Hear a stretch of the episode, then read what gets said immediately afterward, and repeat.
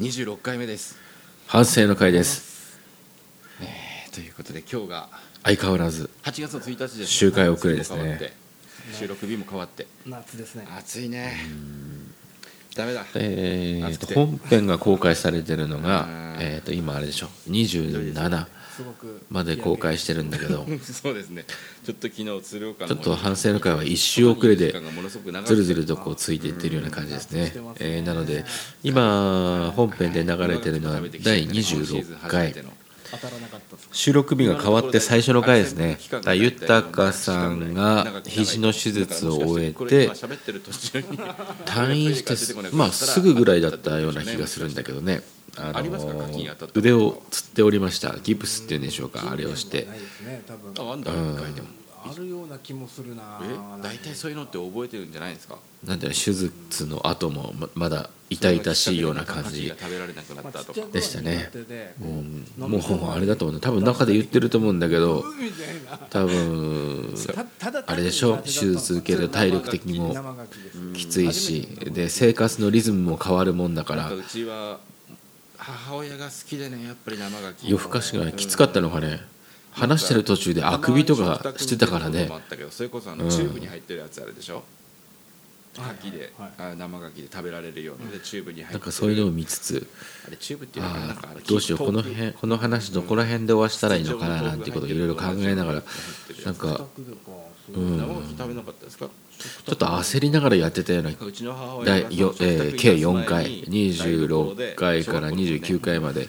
なんかその、うん。台所からこのその辺の様子を見ながら盛り付けられたその豊さんの料理を運ぶっていう手伝いをしてる時になんかなんかそうちょうどそのやってたなっていうことだけずっと覚えてんだよね。何の話したかはあさところどころ覚えてるんだけどまあこれがこの話についてどういう展開をしたかっていうところまではあんまり覚えてなくて実際に本編を上げる時に編集する際にあこういう話の流れになってたんだなそういえばこの話したよななんて思いながら思い出しながらやってんだけど全体的な印象としては今回4回撮れるのかなとか撮ってていいのかなってなんか悪いなって思ってたような。顔してますけど相変わらずそうん。のいつタイトルコールやればいいの記憶が強烈に残ってるね。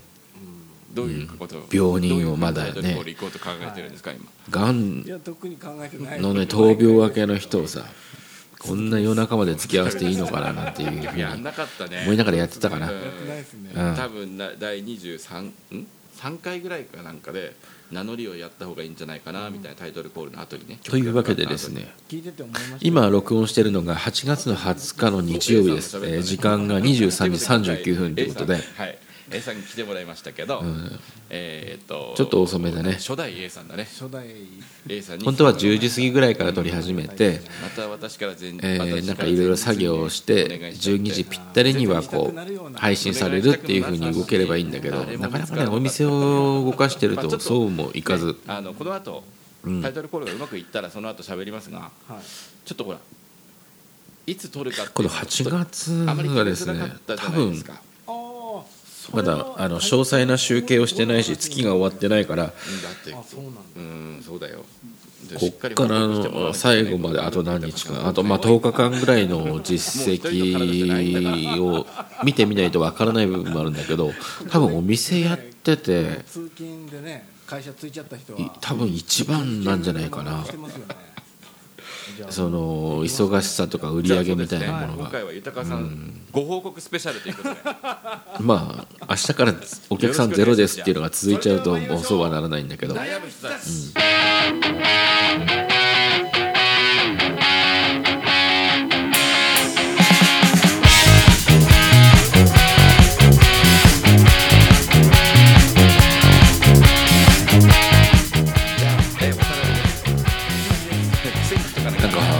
7月がやっぱりなんていうのかなコロナ禍3年コロナ禍の3年3年を経て世の中が変わったんだなっていうところなんていうのかなもう本当にリアルに突きつけられて突きつけられた月で、うん、じゃあ今日はこれ代わりにキャンセルがちょちょっとしたことっていうと、まあ、ほん完全に俺の立場での物言いなんだけど本当にボカボカ入ってくるっていうような感じでああこれちょっと夏をこの会社超えられないんじゃないかなっていうことを本当に思ってたのね。かといってじゃあそのピンチを脱するために何ができるかっていうと長期的な計画はあるにしたってもう明日からとか翌月から何ができるかっていうとやっぱりねうーんなんていうかな飲み会っていうのをしないことに慣れた人たちとかしばらく記念日から遠ざかってたお客さんとか、うん、まあでも毎月みたいに来てくれさくださってるお客さんに、まあ、新たにね記念日にやっぱり来たいっていうふうに思ってもらう料理を作るしかやっぱないだろうなっていうことを今日のおつまみ。考えてちょっと酸味のあるものがいいと思って。うんどうしてもねなんていうのかな自分のリソースっていうのを配分していくと。手羽元はいわゆるお酢煮ですよ今いろんなことを同時進行で進めてるところがあってなかなか記念日の新作っていうところまで回らなかった部分があるんだけどまあそれのその月がツケが結局回ってきたっていうのもあるんだろうから。まだ青いピクルスをあピクルスじゃないちょっと強力なやつを編み出さなきゃいけないなっていう思って硬いアボカドもねうまいんですよ。で出したのがその牛タンカツ厚切りのね厚切りの牛タンカツっていう。なんか謎のさっきの前橋ですか？うん左手で。まあお客さんに聞かれたらどう作ってるかっていうのを答えてるんでここでも言うけど最初に牛タンのブロック、えー、のあのスライスされてるやつじゃなくてね牛タンのブロックでローストビーフを作るんですよ。で、えー、それができたらある程度冷やしておいてでカットして衣をつけて揚げると。中まで本当に揚げた時に火を通しちゃうと牛タンなんで厚切りなんか特に硬くて食べられたもんじゃなくなったりするんで、うん、ローストビーフである程度サクサクとこう噛み切れるような弾力弾力というかまあ歯ごたえの状態をキープしておいてさらにそれを冷やしておくと表面の衣は上がっても中身まで加熱されるっていうことはないんで、まあ、その上でちゃんと殺菌はできてると。あらかじめローストビーフにした時に。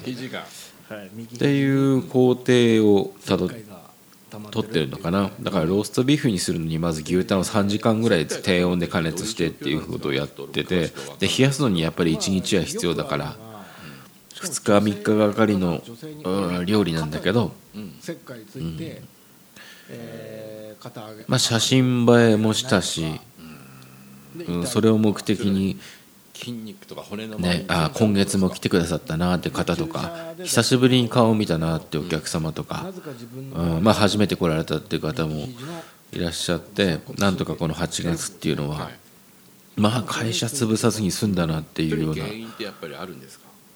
感じかな。でもこの戦いっていうのを9月も10月も年内も翌年も続けていかなきゃいけない局面なんだなっていうのも同時に思ってるんで。難しいね。飲食店まあどんな仕事も難しいんだけどまあ水物って言われるけどさ。ゴルフ肘って言われてゴルフやってたんですか？ゴルフしないですね。打ちっぱなしに来月の何日になったらいくらの給料が入ってなんていう計画を立てられないような実質はね職業だから、まあ、うちは会社にしてるから一応自分の役員報酬っていうのは決めてんだけどでもそんなのも会社の売り上げから出てるもんなんで会社の売り上げがなければねそんな報酬も支払えないわけですから。どっかからお金が降ってきて俺の給料が払われるってわけじゃないからね。ステロイド、うん、ステロイドとは言わなかった。痛み止め、うん。うん、注射。石灰をなんか本当に経営だけのことを考えればコロナ禍の方が楽だったなってコロナ禍で自粛だで補助金だとかになってるのがまあそれは当然お金の心配はする必要がないえー、12年間を1回味わってしまったからまあそこでたるんじゃった部分もあるんだろうね。うん、でまあその時間があったからこそその作れた本とかがあったりなんか自分の生き方をもう一回考えて最終的にどの方向に行こうっていうふうに考えられたっていうのもあるんだけど、まあコロナ禍の影響っていうのを色濃く残しつつ社会がねでも正常なんだっていうような顔をして進んでいかなきゃいけないわけですよね。関係ないところ。関係ないよ。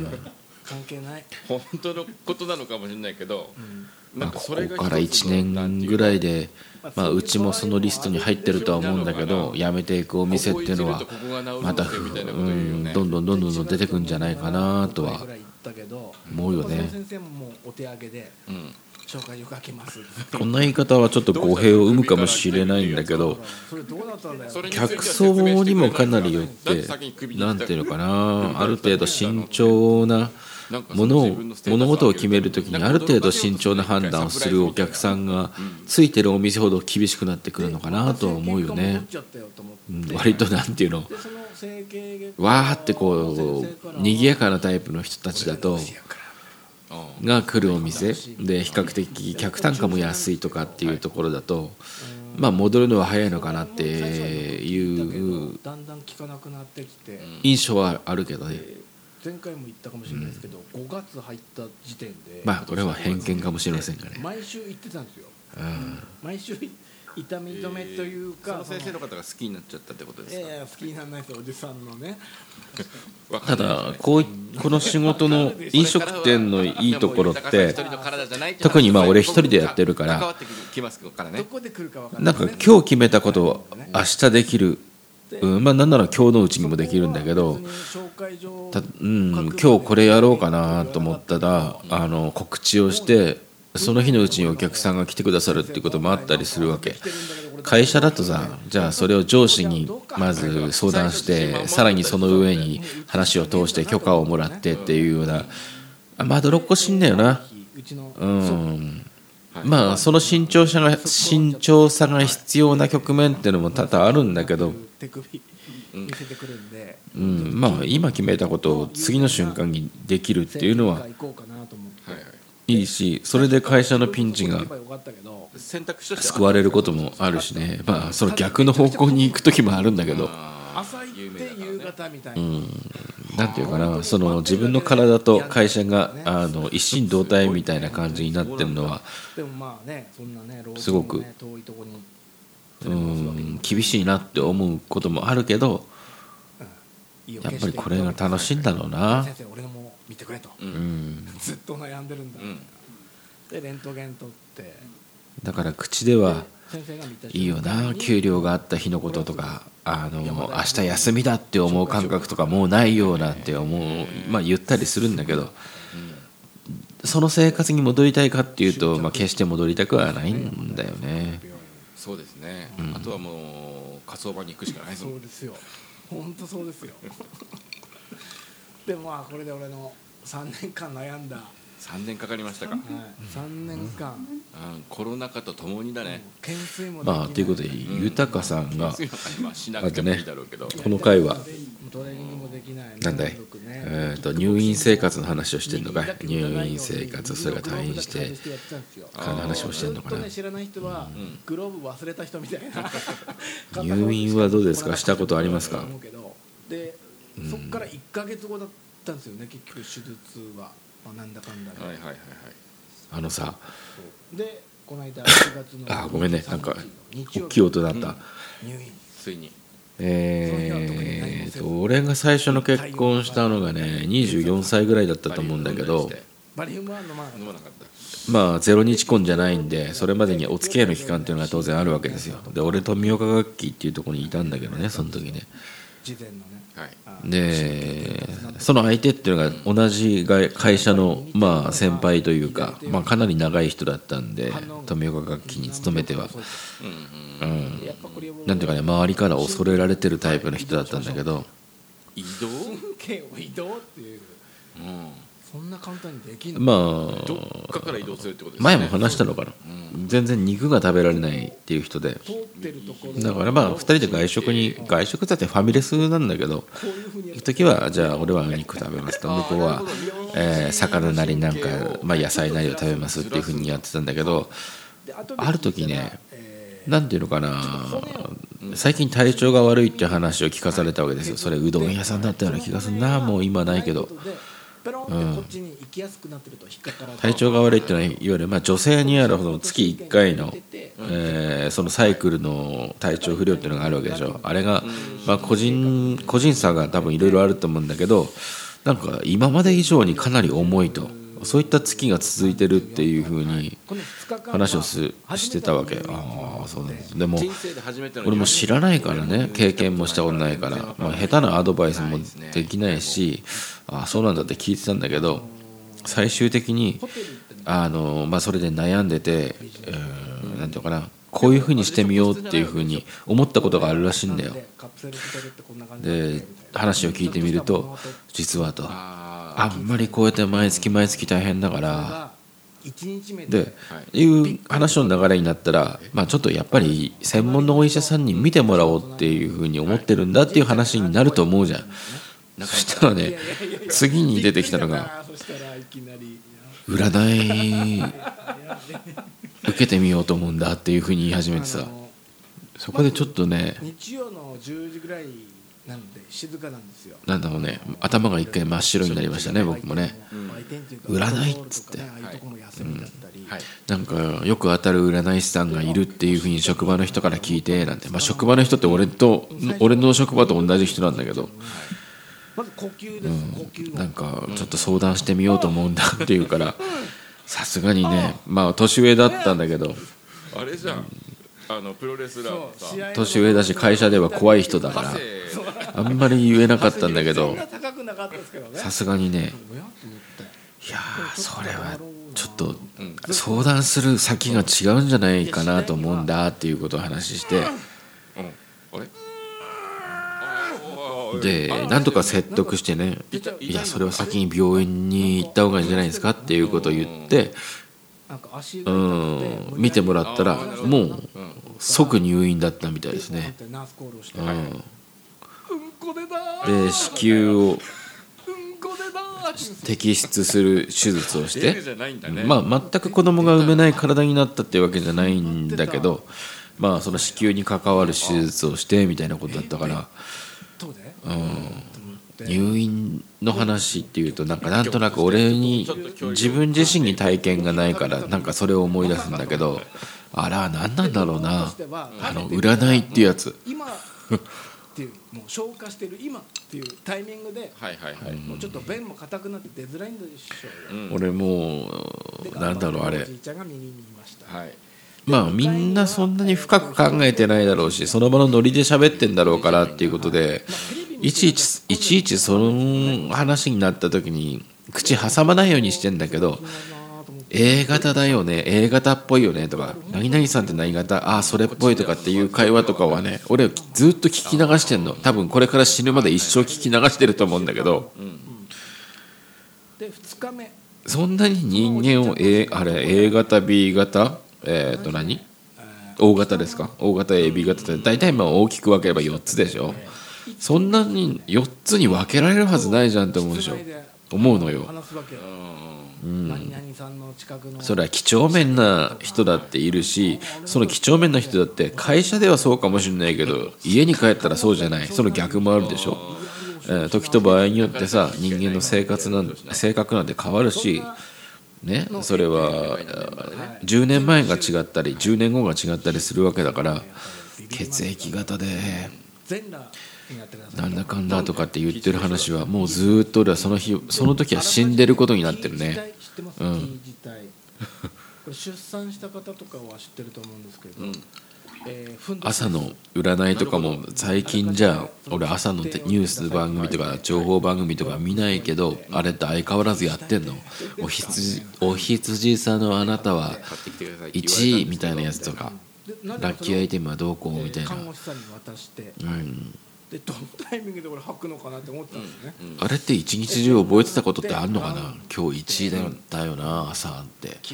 ラッキーアイテムこうだったよなって。あれ大体あの賞味期限っていうかさ消費期限。あの朝の占いの消費期限って俺10分ぐらいだと思うんだけどもう覚えてないよね、うん、1位だったらそれはまあ悪い気はしないけどさ。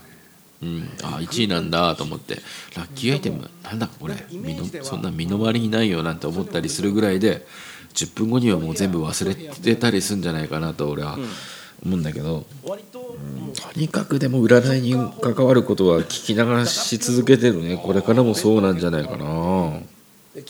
なんだ占いの話してんのか？入院の話してたんだね。でそう。看護師さんに連れられて、まあフルチンですよね。そうだから占い師のとこに行かなくてよかったよね。来てるけどもはだけちゃってなんで言われてたんだろうな。占い師もいやそれは病院に行ってくださいって言ってくれりゃいいけどさうん。それはうちの領域じゃないんでとか。うん。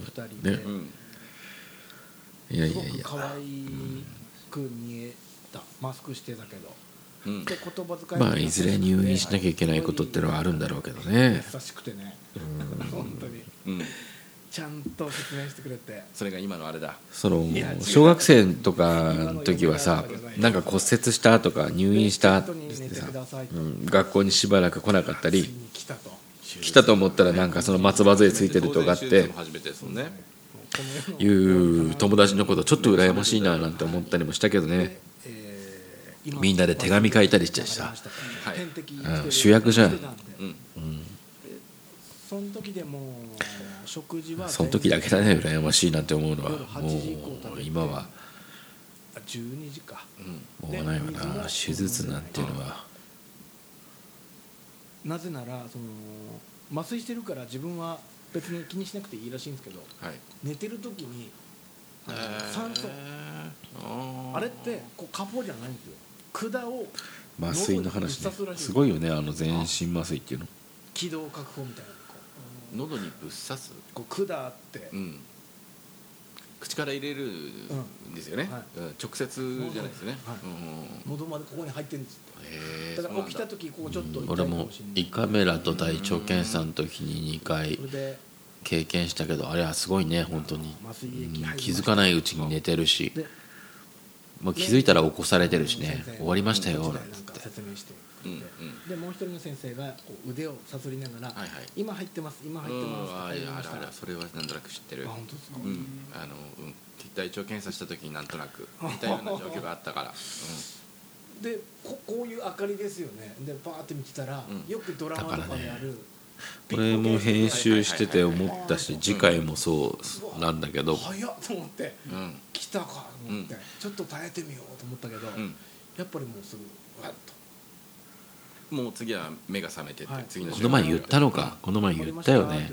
えうん。なんわかかんないよね。多分進行とか時間とか豊さんの様子とかただただなんかね気にしすぎてんだな気にしすぎてんだなっていうのはすごい思ったなもちろんここも。普段話してる時って俺もっとなんか余計なこと言ってちゃちゃ入れて今度これ何の話してんだっけなんていうふうになってるよなと思うんだけどなんかなんかねずーっとなんかでうん話を聞いてんだよね。無言無言でっていうか相づちだけを打って。ここもうちょっとなんかふざけられるのになーって聞き直して思ってんだけどはいはい戻った病室に多分ね戻ったらはいこれパソコンの画面を見てあこれ何分経ってるとかあの豊さんの表情を見てなんか今回疲れてるっぽいなとかって考えたらあと A さんの様子を見てなんかそうそうここに話を振ってみたらどうかなっていうことを考えたりしてんだけどまあこれはね小賢しい考えだよね。なんかちょっと慣れてきたからうんその場をコントロールしようみたいな横島な考えが出てるんでこれはねビギナーからマスクしてて。次の段階に移ろうとしてる時によくある考えすぎだよね。はいはいはいはい。あって。うん。って思った、うん、ただまあその場にある会話をただただ楽しんでればいいのになーっていうのを冷静になると思うし始める前も毎回思うんだけどなんかね録音ボタンを押してマイクの前に座ってるとねなんかどっかでうんただただタイムキーパーになってる時があんだよな。もったいないことしたなって思うけどね。もっといろいろとツッコミどころがはいあったのになと。でもあとうん。2時間ぐらいダメだったんですなんかねちょっとやり方変えるか。前に新しく来たはい。患者さん。うんうん。ずっといびきなんかいかいてる。んですよ本縦軸が昼あったらいいなってちょっと思ったのね。昼あそうだからこの回はこれをやる回ですっていうような企画。まあそれは1本ごとでもいいし収録ごとでもいいんだけど、喋ってるんですよね誰かと。まあ、一応そのアンケートで送られてきたものに答えてっていうような軸はあるんだけどまあそれはそれとして一つのコーナーとして何ていうのかなもっと太い縦軸をまあ分かりやすい例で言えばこの前のご飯のお供のやつとかはまあ太い縦軸だよね。4本を通してまず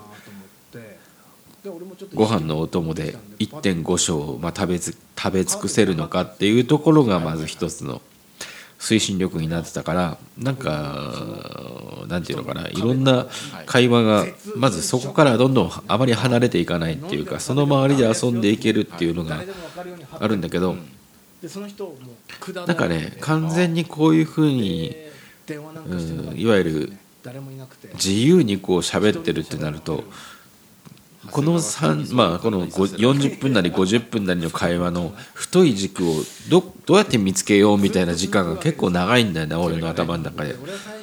で見つかったらやっとそこで話を始めるみたいな。何？もう混み合ってる店フードコートみたいなとこで空いてる席あんのかなみたいな。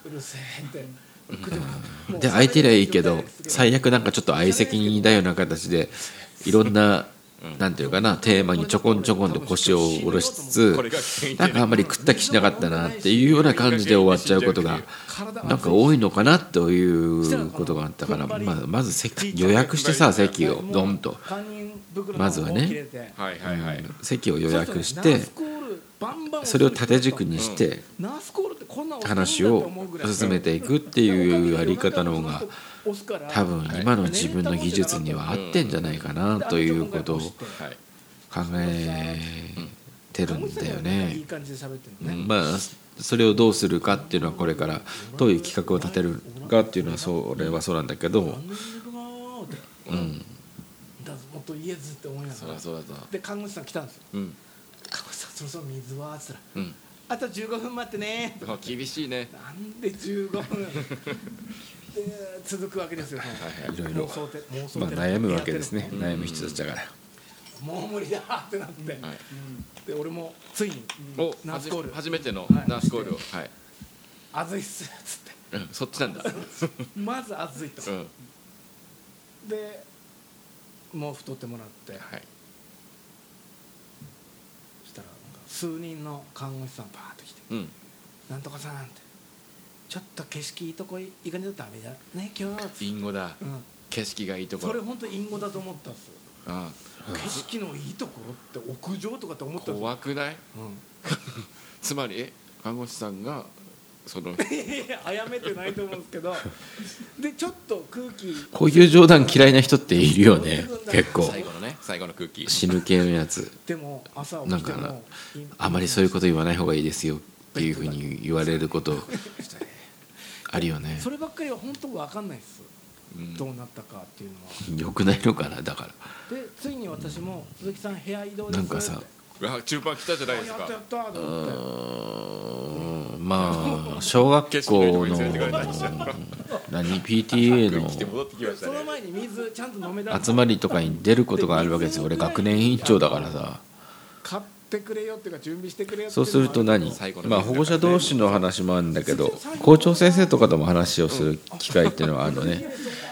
で今はないけどちょっと前はちょっとあの校長先生も含めた役員同士の飲み会みたいなのがあってそうするとさ校長先生が気を使ってさなんかお酒を差し入れしてくれることがあるわけですよ。お店に持ち込みでね、うん、しかも45瓶で何数千円するみたいな結構いいお酒を持ってきてくれることがあったりして。おじいさんが初代？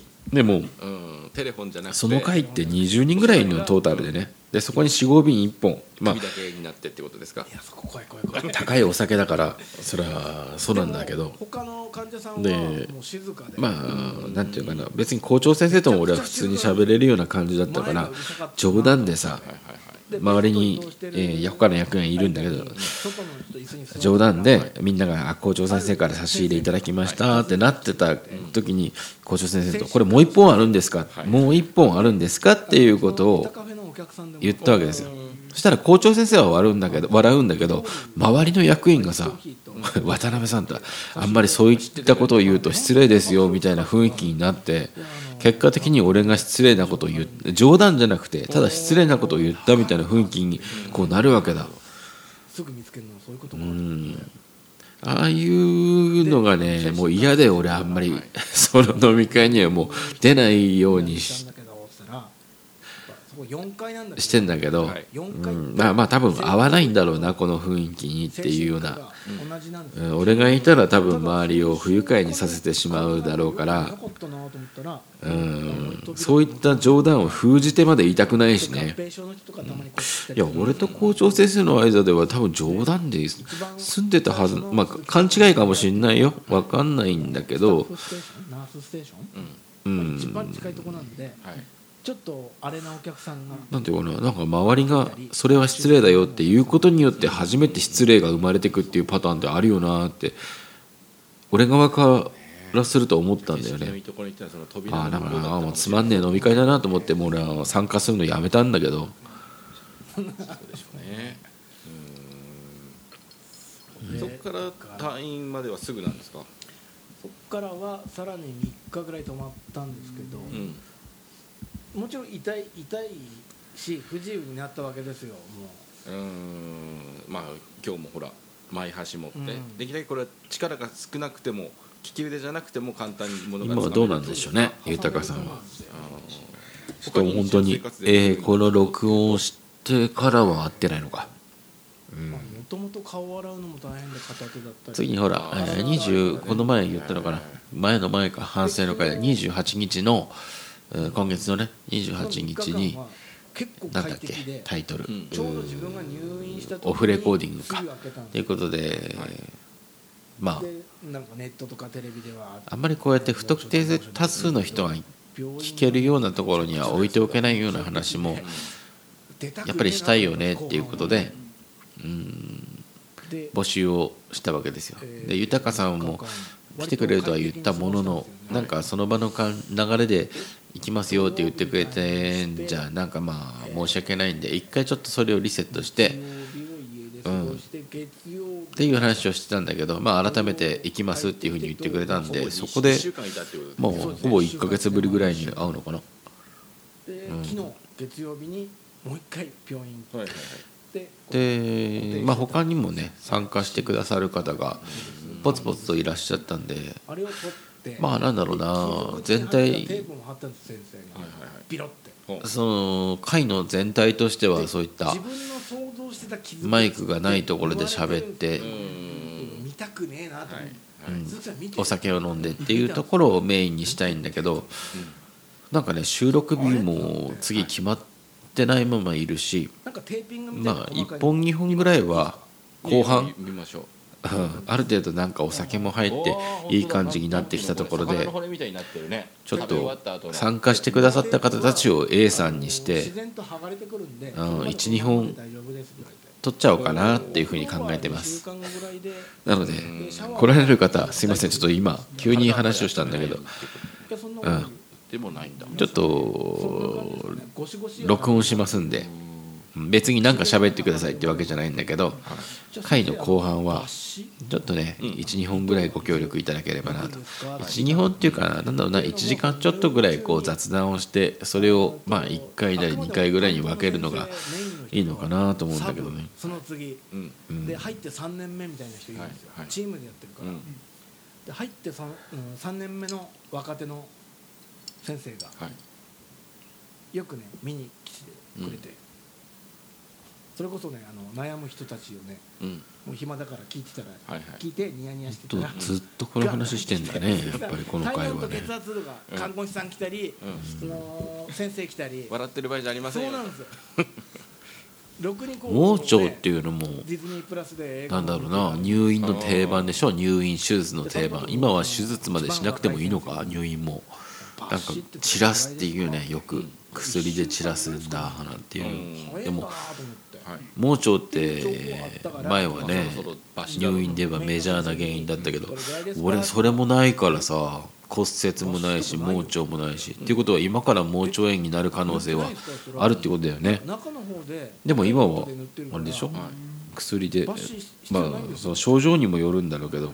あいつ嘘言ったなと思ってお前。怖い話ですね。見てなかったのかよと思って、ねうん。まあ3年目だからね。うんまあ知らなかったんじゃないですか？そういう溶ける糸があるってこと。え いやそうなのかな。ないん院だと思って。をテーマにした小説っていうのがあってさ それいっぱいあるんだけど 俺が一番印象深いのは中島ラモっていう作家さんのあの「今夜すべてのバーで」っていう小説があるんだけどこれはもうほぼうーんと小説とはいえ自分の体験を中島ラモってあの人アル中でしょ、うん、だからまあ酒の飲み過ぎで入院した時の体験談を小説にしたっていうことでかなり事実が含まれてると思うんだけどあの小説っていうのはね治癒の段階なわけですよ。ね。うん。まだ良くなってないってそのエピソードの組まれ方とか終わり方も含めてねまず傷口が痛い。かなりなんていうのかな影響を受けたし考え今でも覚えてるかな。商売のことは。そうなんですよ。うん。面白いんだ商よなんか。かもう同じよう同じようにアルアル中で入院してた人がさいわ。ゆる消毒用のアルコールにまで手を出すっていうその入院中はほら当然お酒はシャットアウトされてるからなんとかして酒を手に入れたいわけだ。患者さんはねだからこんなエピソードがあったか分かんないけど例えば見舞いに来てくれる人たちを利用して酒を手に入れようとする人もいると思うんだよね差し入れで。当然看護師さんたちの目は光ってるからそう簡単にはいかないと思うんだけど まあそんな監視下でどうやってアルコールを摂取しよう摂取しようと思った人がある患者さんがう、うん消毒用のアルコールに手を出したとかさ。まあ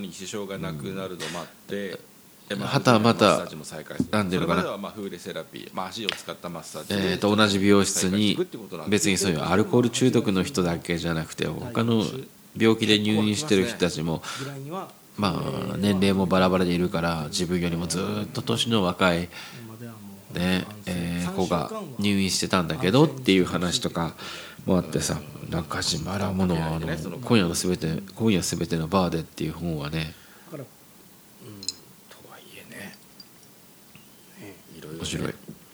だから俺は入豊さんの入院してるところにお見舞い行かなかったけどもし人にあの誰か知人なり友達とかに入院する人が出てお見舞いに行くぞとつきましては何か見舞いの品を持ってかなきゃいけないってなった時はその本を持っていくことにしてんだよ。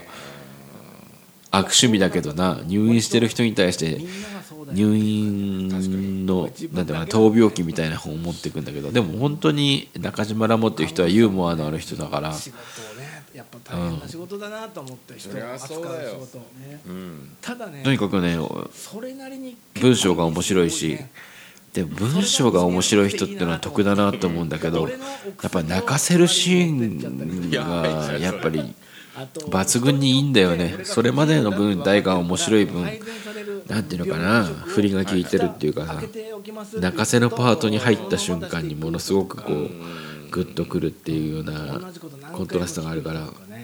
そうなん。だ人間っぽくていいなと思いましたねどういうフォローなのかあれですけど。あ大丈夫。あの絶対飲食しちゃダメな入院する人にこれを読んでもらうのはどうかなと思いつつも入院ね A さんはある入院したことあの先月。したの？何？多分先えーとああ A さんもなんかあれだよな。親知らずそうそうそう親知らずを脱いで入院抜いて入院って言ってたよね。私すごいな。1本抜いてて親知らずって俺は4本抜いたけど三本を一気に抜く。はあそんな選択肢を与えられなかったわけ。一気に抜くんだったら入院ですよ。あのー一本1本ずつ抜くんだったらじゃあ23週間おきですよなんて。ちょっとあのだいぶ前に抜いてたなくて。まあそれは多分入院施設が設備がない病院で。まあ綺麗に生えてないと良くないって言うよね。お願いしてるからなんだろうけどね。うん。その綺麗に履いてたら多分いいんでしょうけど、うん。まあそうそうでもなだからびっくりしたよ何一気に抜いて入院ですみたいな。私は県立中央病院に入院をしてでって感じでした。ねそうなんだ本当に嫌なんだよあの親知らずを抜く時のあの感覚。痛み自体は麻酔で消えてるけどあのミシミシミシミシっていう体からこう抜かれてくんだよ。あの骨っていうか骨と歯が剥がされていく感覚。怖いよね。よく漫画とか映画とかではさ拷問であんじゃん。ペンチみたいなやつでさ歯を一本ずつ抜いてく拷問。うんあれを受けてる感じだよね。冷めたらすごい痛そう。でしばらくすると痛くなった。腫れるよね。腫れますね。うん。漫画ね。俺最近さ寝る前寝る前に漫画読んでんのね。本当にもう本当眠くなった時に何何話か読むの。だから覚えてないことっていうかもう途中になっちゃっててることもあるし痛みもあんだいたいスマホをさ持ってえーていうのかな。自分は仰向けになってでその顔に対して、まあ、正面になるようにスマホを持ち上げて読んでるっていうこともあるし、まあ、横になってる時もあるんだけどそれがね。でもね持ち上げてる時垂直に持ち上げてる時はね眠さのあまりやっぱりねスマホを手から離しちゃうから何回もね顔にスマホが落ちてくるってことはあるんだけどそうなりながらもなんかもう本当に寝る局面はな漫画を読んでっていうふうにしてんのね。あのあれあスマホでねあの本じゃな本そのものじゃなくてよくあるんじゃない？あの出版社がやってるサイトとかで1日何話まで読みますよみたいな。でもちょっと痛みを感じながらななんとなく終わっててで最近読んだ中で面白かったのはでも今も読み進めてる中で面白いのはやっぱりね話題になってたけど「ブルーロック」っていうあれサッカー漫画。あれはやっぱ面白いな。そこからしばらく入院するの？いやあと月あーなんかネタバレっていうほど俺もそんなに読んでないんだけどもう序盤も序盤だから。まあサッカー漫画でまあ、まずチームワークっていうことを語られがちだけどまず一旦それを排除してるよね、うん、漫画以外にも、うん、現実のそのなんていうかサッカーを語られる時にの切り口とは全然違うっていうかまずチームっていう概念自体がまず一つの突出した能力を持ってる人間がいてそいつを生かすためにどういうふうなフォーメーションを組めばいいのかどういう戦術を組めばいいのかっていうことなんだからまずはその突出した選手がいなきゃダメだろうっていう考え方で当たり前なんだけどでも常識から言うと逆っていうふうにな思ってたんだよね。うんなるほどなーって。チームってチームとかチームワークってなんかそれありきで考えてたけどいやそれは必要があって生まれたもんであってまずとんでもないやつがいてそいつをどうするかっていうとこから生まれてきたもんなんだなっていうことを考えるわけ。ブルーロックって。うん。あれってもう本当に最初の方しか読んでないから今どうなってるのか分かんないんだけど面白いよね。俺スポーツ漫画好きなのよ。その傷口を塞いあでなるほどなるほど歯が全然り実際のスポーツとか観戦行かないんだけどなんていうかなあの強烈なサポーターとかの人たちが苦手だから。うん。なんていうの？俺はどっちかっていうと好きになったことは自分でやりたいっていう派だからなんか人の人生になんでそこまで夢中になってんだろうっていうふうに思っちゃうね。ごめんね。ちょっと入れちゃったけど今。出たのか。だからなんかそれから距離を置いちゃうんだけどなんかね漫画として読むのはエンターテインメントと好きとして好きでなんでかっていうと例えば「鬼滅の刃」でもドラゴンボール悠々白書何でもいいんだけどそういったバトルがある漫画っていうのは結局最終的には主人公は勝つじゃんって俺はと思ってた部分がずっまとあそれはそうそれがそういう話だもんなって思うのがあるのね。あとはカイジね。カイジだってさ最初の限定じゃんけんやってた時はカイジってどうなっちゃうんだろうっていうスリルがあったけどそれがさ回を重ねるごとにギャンブルが変わっていくに従ってまあなんだかんだでカイジが死ぬことはないんだろうっていうようなどっちなんだろうな安心感があるとどんどんスリルが減ってくんだよね。しばらくやり過ごしてたけど。結局どう生き残るのかっていう話で生き残るのか生き残らないのかって話にはならないわけですよ。やっぱりスリルのちょっと質が違うっていうかさ。だけどスポーツの時ってスポーツ漫画って主人公が負けても物語としては成立しちゃうから勝ち負けが分かんないんだよね。手のひらぐらいの大きさの。うん。だからそれ読んでんの好きなんだよな。あーだからえサッカーで言えばジャイアントキリングね。これもう俺565年ぐらいまだ読んでないんだけどあれは完結したら全部一気に読むから教えてくださいっていう風なタイプの漫画でなんていうな。一巻ごとに読むんじゃちょっと足りないんでお腹空いてご飯食べ始めたけどちょっと足りなかったなっていうぐらいの量だから本当できれば10巻20巻ぐらいまとめて読みたいからあれはちょっと終わったら教えてくださいっていうことなんでまあ読まないで置いておいてるあと完結したけどあのアメアメフト漫画のアイシールアイシールド21ね。味が薄いとかっていうことあれも良かったね。でまあなんか、うん、そうはでまあほら今話題沸騰の今じゃないですか？ちょっと前ですか「スラムダンク。肉。やっぱりあれもスポーツ漫画ならではの終わり方をするわけだよね。おじいさんが出たって言った時だ。嫌なタイミングだね。そこはつなげられなかったなだってしょっちゅうなんだもん。そっち。だから今ブルーロックとの一回だけじゃなあくて。となんだ？と夜も朝も。もう出たら教えてくださいっていうことになってるのかな、それはさスポーツじゃないんだけど満州アヘンスクワットっていう漫画これも読み始めたばっかりだから今は面白いけどどうなっていくかわからないカーテンパッと開けてんだけどね。あの踏ん張りおじいさん見たんですけど、あとなんだっけ？あそうかと。はい、ごめんごめんってなったのがあれであとね昔の漫画だけどねああそ「鉄鍋のジャン」っていうやつも読んだよ中華料理の漫画。あれはね主人公が極悪非道でいいんだよ。だからそこにいるん。だなんか麻薬まがいみたいなやつを料理に混ぜてね。き言い忘れたんですけど、石灰だけ入ってるもだと思なんんていうかったんですよね審査員をノックダウンしちゃうみたいな話とかもあったのかな。そしたらあのもう本当ねでもステロイドの結晶。もう寝るぞっていう直前で読んでるからあんまり細かいことは覚えてないんだけど。それって人体から自然に出てくるもんじゃないですよね、ステロイドって。全部いっぱい入ってきたんですよねここに、ああもう打ちすぎて。うん、で後半のその直前まで言ってた、うん。何度も注射されてるっていうのは、うん。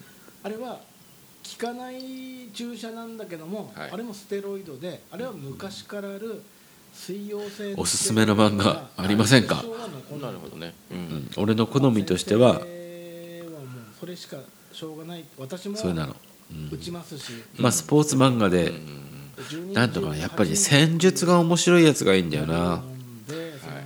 キャプテン翼も面白いと思うんだけどそれはサッカー漫画が当時おそらくなんとかそこまで革命的なものがなかったからの面白さっていうのもあると思うんだよなそこからどんどんやっぱり今は進化しているからあそのそれでこの辺のジャイアントキリングが新しかったのは何ていうかなそういった友情努力勝利、えーでエースがプレイヤーの中にいてってじゃなくて監督の視点で戦術で勝つっていううんところを持ち込んできたところが新しくて面白かったと思うのねしかもね本当のサッカーの試合であるみたいな戦術とか戦術とは全く関係ないところであこのシュートなんか入っちゃったみたいな。